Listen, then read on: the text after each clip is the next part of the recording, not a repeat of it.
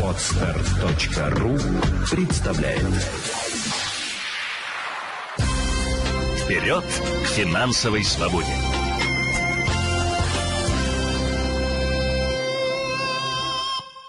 Здравствуйте, с вами Елена Феоктистова, ваш юрист и финансовый консультант. Вам регулярно увеличивают доход? Вроде зарплата растет, а качество жизни не меняется? Поговорим сегодня о том, как повысить качество жизни при тех же доходах. В первую очередь вам нужно понять, сколько вы зарабатываете в час.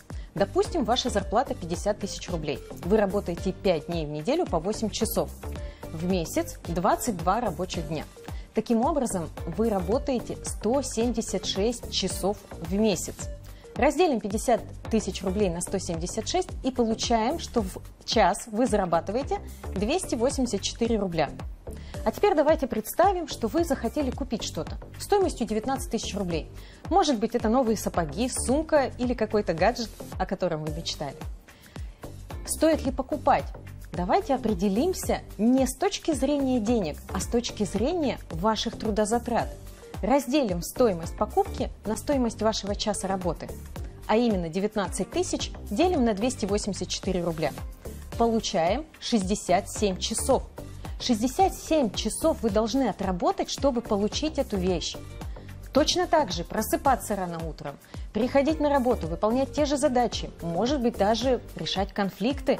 И в результате, спустя 67 часов, вы получите сумку, гаджет стоимостью 19 тысяч рублей. Но 67 часов для нас не информативно. Давайте переведем это в более понятные временные рамки.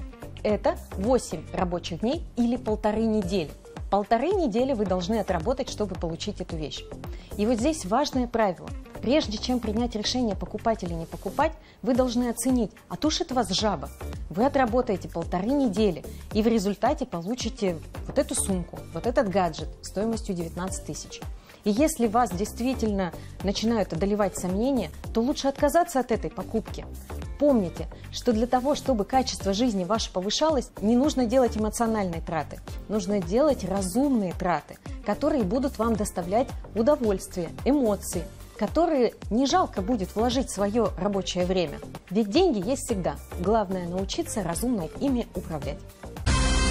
Вперед к финансовой свободе!